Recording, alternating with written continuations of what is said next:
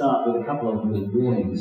Uh, one of the issues uh, that a visiting preacher uh, has is that I haven't got any idea about what's going on in your life. Uh, with my own congregation, I have a reasonable idea about where most people are at, so I can be sensitive. Um, I'm going to be probably totally insensitive this morning, and if I cause you offence, uh, it is not deliberate because I don't know actually what's going on in your life. Uh, but one of the things about being a visiting preacher is sometimes I can say things uh, that this man can't. Uh, because he has to come back next week where you can go, thank goodness that guy has gone.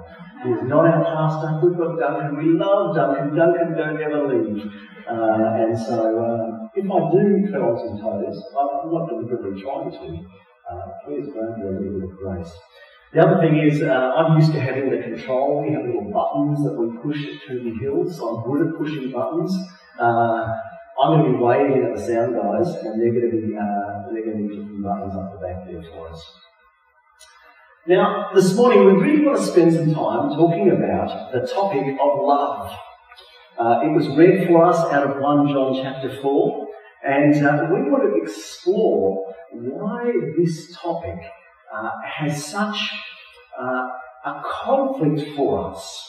Let me illustrate this for you uh, with music of my generation. Now, you may need to insert uh, the similar songs uh, from your generation if you're not quite in the, uh, the 25 to 30 year olds that I fit into. Um, you see, the Beatles told us that all you need is love, yes? But then Tina Turner came out and said, well, what's love got to do with it? What's love but a second-hand emotion? Who needs a heart when a heart can be broken? We have a great attraction for love. Who here doesn't want to be loved? Who here doesn't want to be loving? But love, I think, if we're honest with ourselves, there's bits and pieces with love that really do scare us. I was at a wedding yesterday uh, and at the reception last night, and uh, I'm sure you've all been to them. Uh, love is on display, yes? Uh, it is compelling. But experience teaches us that life is not a wedding day. That you have moments like that, that almost as you speak up on love, you can be afraid that it might disappear, like, like a mirage in the desert. You know, that, that thing that you thought was there, you thought was, you were going up for it, and then it, it's somewhere else. It's something else. You see it and you want it, but sometimes it seems so elusive. We're not really quite sure about love, are we?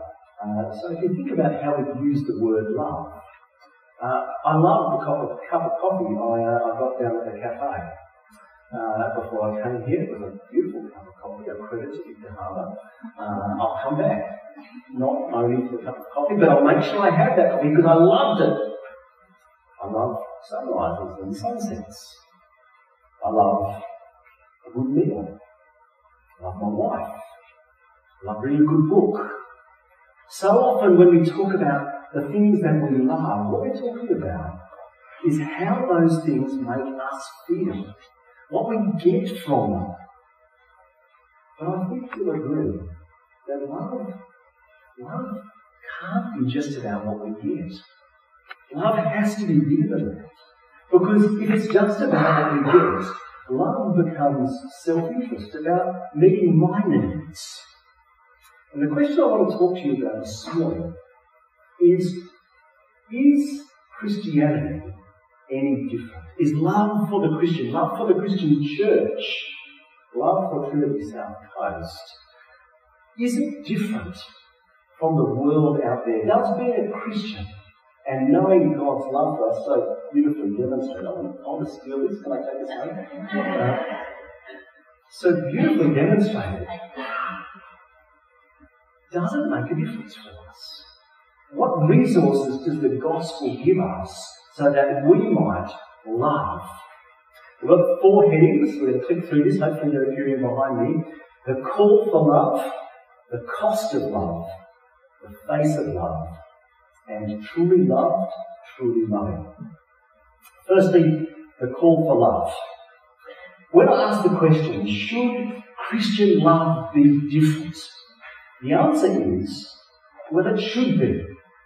The Lord Jesus, on the night before he went to the cross, in John's Gospel, he is recorded meeting with his disciples, he washes their feet, and then he says these words in verse 34 of chapter 13.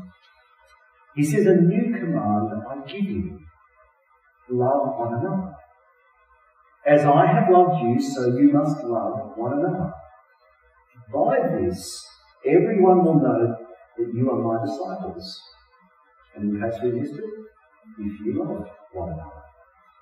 Three times, Jesus commands his disciples, his followers, to love. 1 John 4, uh, the passage that was read for us, it illustrates this even further. Dear friends, John writes, the author of 1 John and John's Gospel, same person, same John. Dear friends, let us love one another, because love comes from God. Flick over to verse 11. Dear friends, since God so loved us, we also ought to love one another. Jesus and John, his apostle, his disciple after him, gives us the command to love. And Jesus tells us that this is like the diagnostic symptom of a true Christian faith. When I uh, worked, before I went and became a pastor, I only work one day a week now, uh, when I actually had to work five days a week, uh, I was a physio. Uh, and uh, one of the things you did is you uh, you looked at the symptoms that the person came with you presented with, and you sought to make a diagnosis. You sought to line up the symptoms that you saw because very rarely were patients prepared to let me carve them open and actually have a look at what was happening on the inside. And so I had to work that out from what was presented. And John is saying, in a very real sense, Jesus before him, that love is a defining symptom of a true Christian faith and a true Christian church. So how does Jesus define it? Couple of simple words. As I have loved you. What is love? Jesus displays it for us. Jesus gives us a clear picture of what that love is. It's there also in 1 John 4 verse 8. He says God is love. A bit further down, again in verse 16, repeats it in case we've missed it. God is love. Jesus gives us the ultimate example of the character, the defining characteristic of God, that He is love. Think about what Jesus has just done in John 13. He's washed the disciples' feet. I don't know if you've ever felt compelled to wash someone's feet. Uh, I can honestly say I've never felt the urge to get down on hands and feet and hands and knees and wash someone's feet. It's not been something that I have desired. Particularly if you've been walking around in the early Palestinian streets in your sandals with, uh, with open sewers and all the other bits and pieces. Washing feet was for the lowest of the low. But Jesus sees his disciples' needs. He doesn't meet his own need. He is completely selfless in washing those feet. When Jesus goes to the cross just a few chapters later in John's Gospel, he doesn't go to meet his need, but he goes to meet our need. Love, love as demonstrated by Jesus himself, is utterly selfless. And it is phenomenally sacrificial. Washing the feet, there is the effort, there is the loss of dignity that goes with serving in such a humble position. Dying on the cross, Philippians tells us that Jesus emptied himself. He poured himself out to death. True love. True love is not about what you give, what you get. It's all about what you give. God's love is sacrificial and God's love is selfless. And as we see this, and as we experience it, we explore the dimensions of love. You've got your Bibles there, they'll appear behind you on the screen. Verse 21 of chapter 4. He has given us this command. Anyone who loves God must also love their brother and sister. So we know what love is in Christ. And as we experience that love in the vertical, John is telling us that it must flow over to the horizontal. In case we miss it, verse 20, he says, Whoever claims to love God and yet hates a brother or sister is a liar. For whoever does not love their brother and sister who they've seen cannot love God who they have not seen. John is saying that as we experience this love that is in the heart of the Father, this love, this selfless, sacrificial love, demonstrated so vividly by Jesus on the cross, it will overflow the horizontal. As we say we love God, the vertical, it goes horizontally. The test of true love of God is does it overflow? Does it overflow? I don't know the Trinity South Coast, how good you are at loving. I know Trinity Hills, and I said this to them when I preached on this passage for them. Being there for a decade, there are many people who have come and gone in that time. Some of them for the best of reasons. Some of them for not good reasons of their own making. Some of them because they weren't loved by the community of the church. They came in and maybe they just didn't quite fit. Because it's actually easy to love people who are like us, yes? Some of us uh, were naturally lovable. Some of us have sharp edges. My previous church, back in Sydney, there was a lady there by the name of Alba. And if you dug into Alba's past, uh, it was horrendous. As I, as I stand here now, I'm feeling a bit shaky because knowing just a fraction of what she experienced, you can understand totally why she was not the easiest person to get along with. She sometimes uh, had those Homer Simpson moments where the, what the brain is thinking and what the mouth is saying are two different things. Uh, you know, they don't quite line up. And so one situation, uh, she told a young lady who was coming to get another biscuit from morning tea that uh, maybe she needed to make more attention to her weight. Uh, imagine mums and dads, grandmums, granddads, if you're there and you hear that to your not always the easiest person to love. But what I saw in that community is they loved her. Not because she was lovely. It would be very easy to take offense. But they loved her, and over time, God, by His grace, transformed her life. And she became a wonderful servant. She still had those prickly moments. I gave her once a plant with spines all over it, uh, just to remind her that God loves prickly people. Uh, she thought it was incredibly appropriate. Uh, you'll have to trust that my pastoral sensitivity wasn't totally off at that point. But I ask you, is Trinity South Coast the kind of place where someone like Alba would walk in and feel loved and accepted, even though they might tread on toes, they might cause offence, they may not observe the niceties and the, the way things are done here at Trinity South Coast. How do we love in the horizontal and what does that show about the vertical? The dimensions of love are that and the display of love. Let me read to you from verse 12.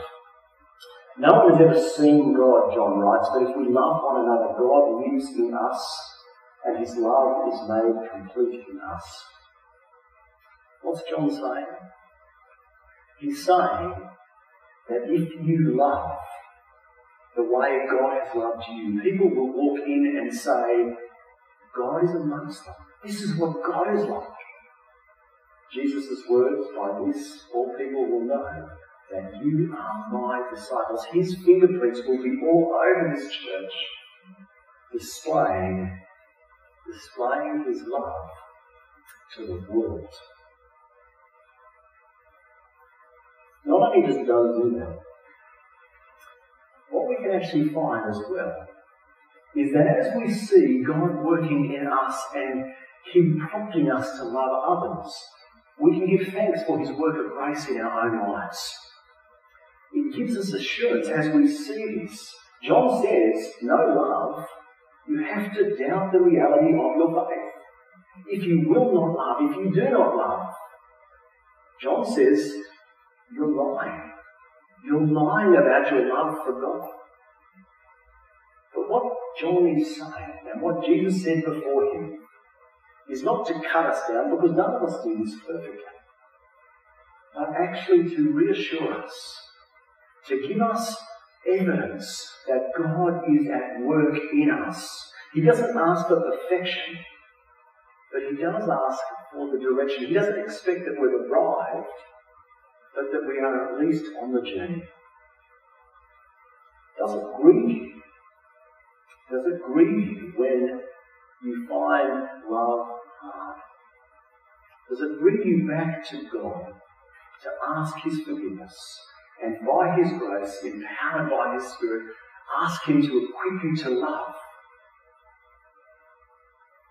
Ah, when things break down, are you open to reconciliation? Or do we just put up those polite walls and find ways of keeping each other at arm's length? Maybe we're not shaking fists and yelling at each other's faces. But we have those divisions. Trinity Hills is a little bit bigger than you guys. And I know where everyone sits because I stand up the front most weeks. You probably don't sit in the same seats. Do they do that, don't you? A little bit. A little bit. A little bit. And over time, as I've got to know people, I know there are people who sit down here because someone else is sitting back there. Does that you? When you find yourself avoiding people because you find them hard to love. And if it does, I say two things? Repent and praise God. Praise God that He is at work in your heart and in your life. J.C. Ryle, who was uh, an Anglican bishop of Liverpool many years ago, uh, I'm going to have to turn around because I normally have a cheat spread. He said this, if men and women uh, have no likeness to their Father in heaven, it is vain to speak of their being his sons. But as we see, even the littlest evidence of love flowing out to one another, God is at work in us. We are called to love. But it costs, doesn't it? It really does cost. We look at the scripture, if Jesus is the ultimate example, in love, the Father sent the Son. In love, Jesus emptied himself. In love, the eternal Word of God was born in mortal flesh. The pure and perfect Son in the likeness of sinful humanity. In love, Jesus stood with that sinful humanity and identified with them in baptism. In love, the King knelt and washed the disciples' filthy feet. In love, the Lord of glory submitted to a crown of thorns. Jesus loved us Love, he tells us, as I have loved you, he calls us to this incredibly sacrificial and selfless love. Mahatma Gandhi said this. He said the coward is incapable of expressing love. It is the prerogative of the brave. Because love is costly. I ask you this morning, are you brave enough to love as God has loved you. Could you ever be that brave? To love selflessly, to love sacrificially. We can look at the cross and we can look at that example of Jesus And it can terrify us because that is the ultimate example of love. If that is what love costs, have you got what it takes? Dear friends, if Jesus is only our example, he will crush us. He is too good. He is too perfect. He is too loving. Maybe you grew up in a household with a slightly better behaved sibling. Maybe you were that slightly better behaved sibling. And you had your parents say to you, perhaps, why couldn't you be like fill the blank? Imagine growing up in Jesus' household, like Mary, Mary and Joseph, saying to John or one of the others, why can't you be like Jesus? And imagine, I'm sure they probably didn't say that, but imagine what that does. And one reaction is to say, I can never be that good. And walk away. And put it in the too hard basket. If Jesus is just our example, I don't think it works. But Jesus is so much more than just an example. Jesus, Jesus gives us what we need to love. It says in verse 18, it says, There's no fear in love. Perfect love drives out fear because fear has to do with punishment. The one who, who fears is not made perfect in love. John here talks about fear of judgment. Fear that we will be caught short, that God will say, Depart from me. And he talks about how the love that was lavished upon us in Christ answers that deepest need. That as we see that Jesus Christ died in our place, bore the cost of our rejection of God, as we know in our hearts that He has met that deepest need and He has brought us home, that the Father will never turn us away as we see that, as we know that, as we experience that, it drives out that fear, our greatest fear, and so answers every other fear. Because so often we don't love because we are afraid. But God has lavished His love on us. We can look into the face of love John 4 verse 19. We love because he first loved us. John 4 verse 16. And so we know and rely on the love God has for us. The answer, brothers and sisters, dear friends, is not to look at Jesus and say, I must try to live up to his example. You can't. The answer is to look at Jesus and see how much He has loved you, how He has met your deepest need, and let that love transform you. The cross of Jesus Christ is the pinnacle, the summit of His love. This is how God showed his love amongst us, verse 9. He sent his only Son into the world that we might live through him. He said, Christ dying that we might live. Verse 10. This is love, not that we loved God, but that He loved us and sent His Son as an atoning sacrifice, or literally, a propitiation for our sins. Now, propitiation is not a word that we often use, but what it means is it's an offering that turns aside anger. And one way the Bible speaks of God's uh, work in Christ is that the anger that we justly deserved because of our rejection of Him has been turned aside through the sacrifice of His Son. We never need fear we look into the face of love, we look at the cross of Christ, and we see that we never need fear. That God's love, as chapter 3, verse 1, has been lavished upon us. That we, by His grace, His undeserved merit, uh, undeserved favour, by His grace, we are called children of God. Children of God. When we look into the face of love, it transforms us and sets us free so that we might love turn. moving on to our last point, I'd like to suggest to you, dear friends, that this morning, to the extent to which God's love is real to you, it's one thing to know it in your head. It's another thing to have it transform your heart. Jonathan Edwards, who was a, an American preacher a couple of centuries ago, used a fairly famous illustration about honey.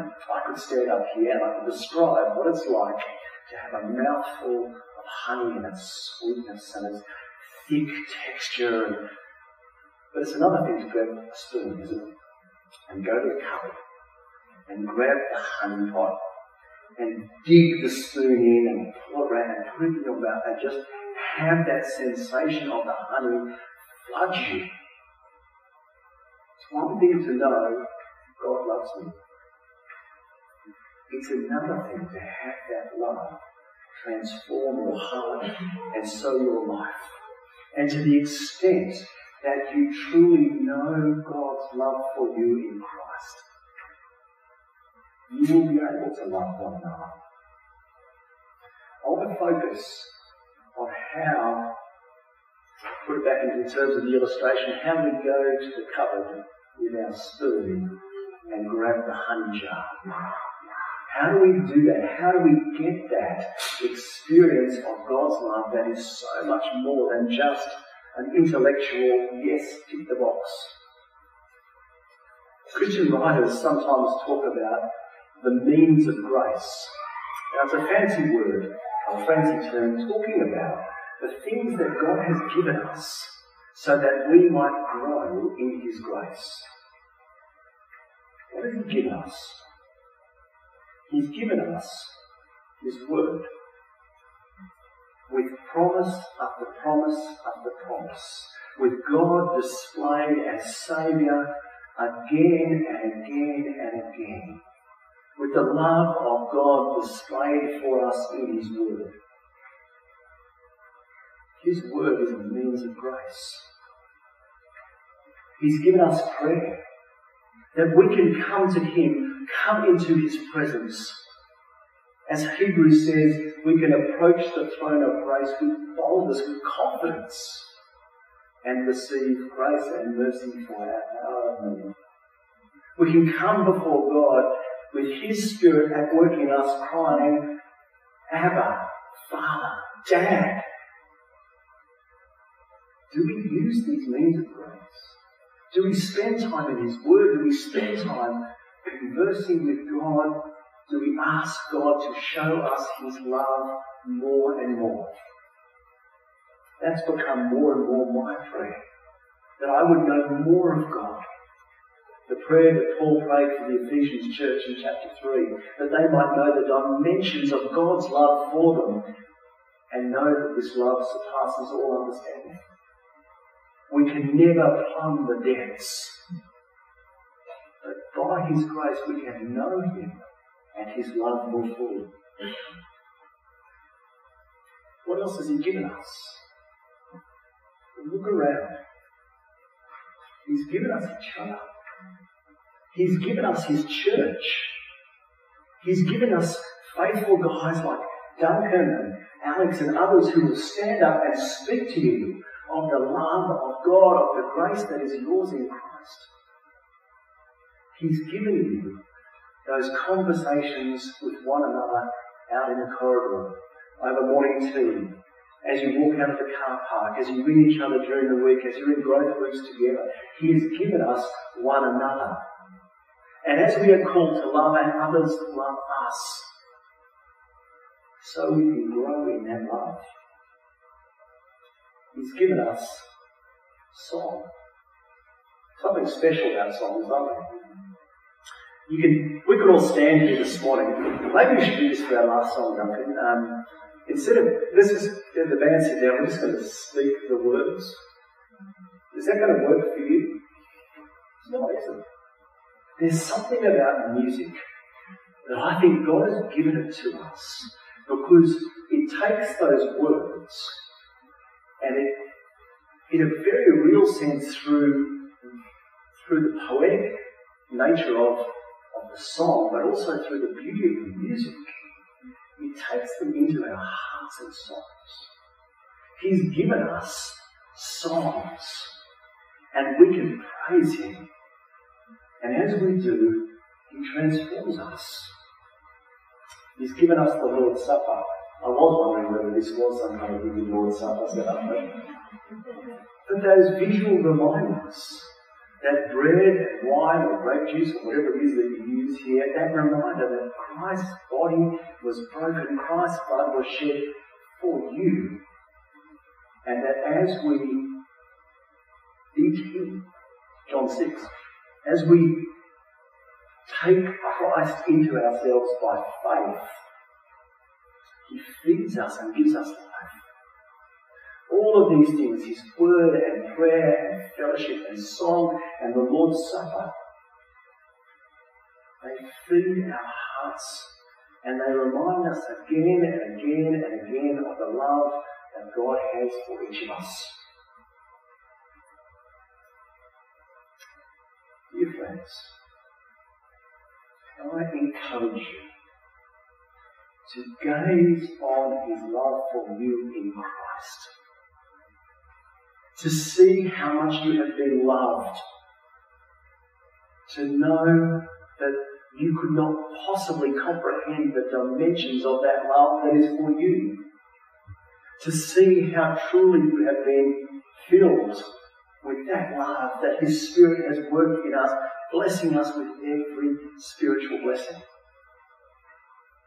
See the love of the Father for you. See the love of the Son on the cross. Hear the Spirit testifying with your spirit that you are loved children of God. Co-heirs with Christ, heirs of the Father. Can you comprehend what that means? Do you remember the Charles Wesley hymn? Bold I approach the eternal throne and claim through Christ the crown of I've come across many Christians who've come up and said, I can't see that. Dear friends, Wesley was right. God loves you that much and as you live in that love, as you dwell in His grace, you will find that those prickly people, those people you find difficult, those people who are not like you, for whatever reason, you will find the reality of the love in the vertical will transform in the horizontal. And my prayer is the Trinity South Coast is a place where people say, there is something about that church. They love one another. And they see the Father and His love, and the Son and His through them. Dear friends, John writes, let us love one another love comes from God. Let's.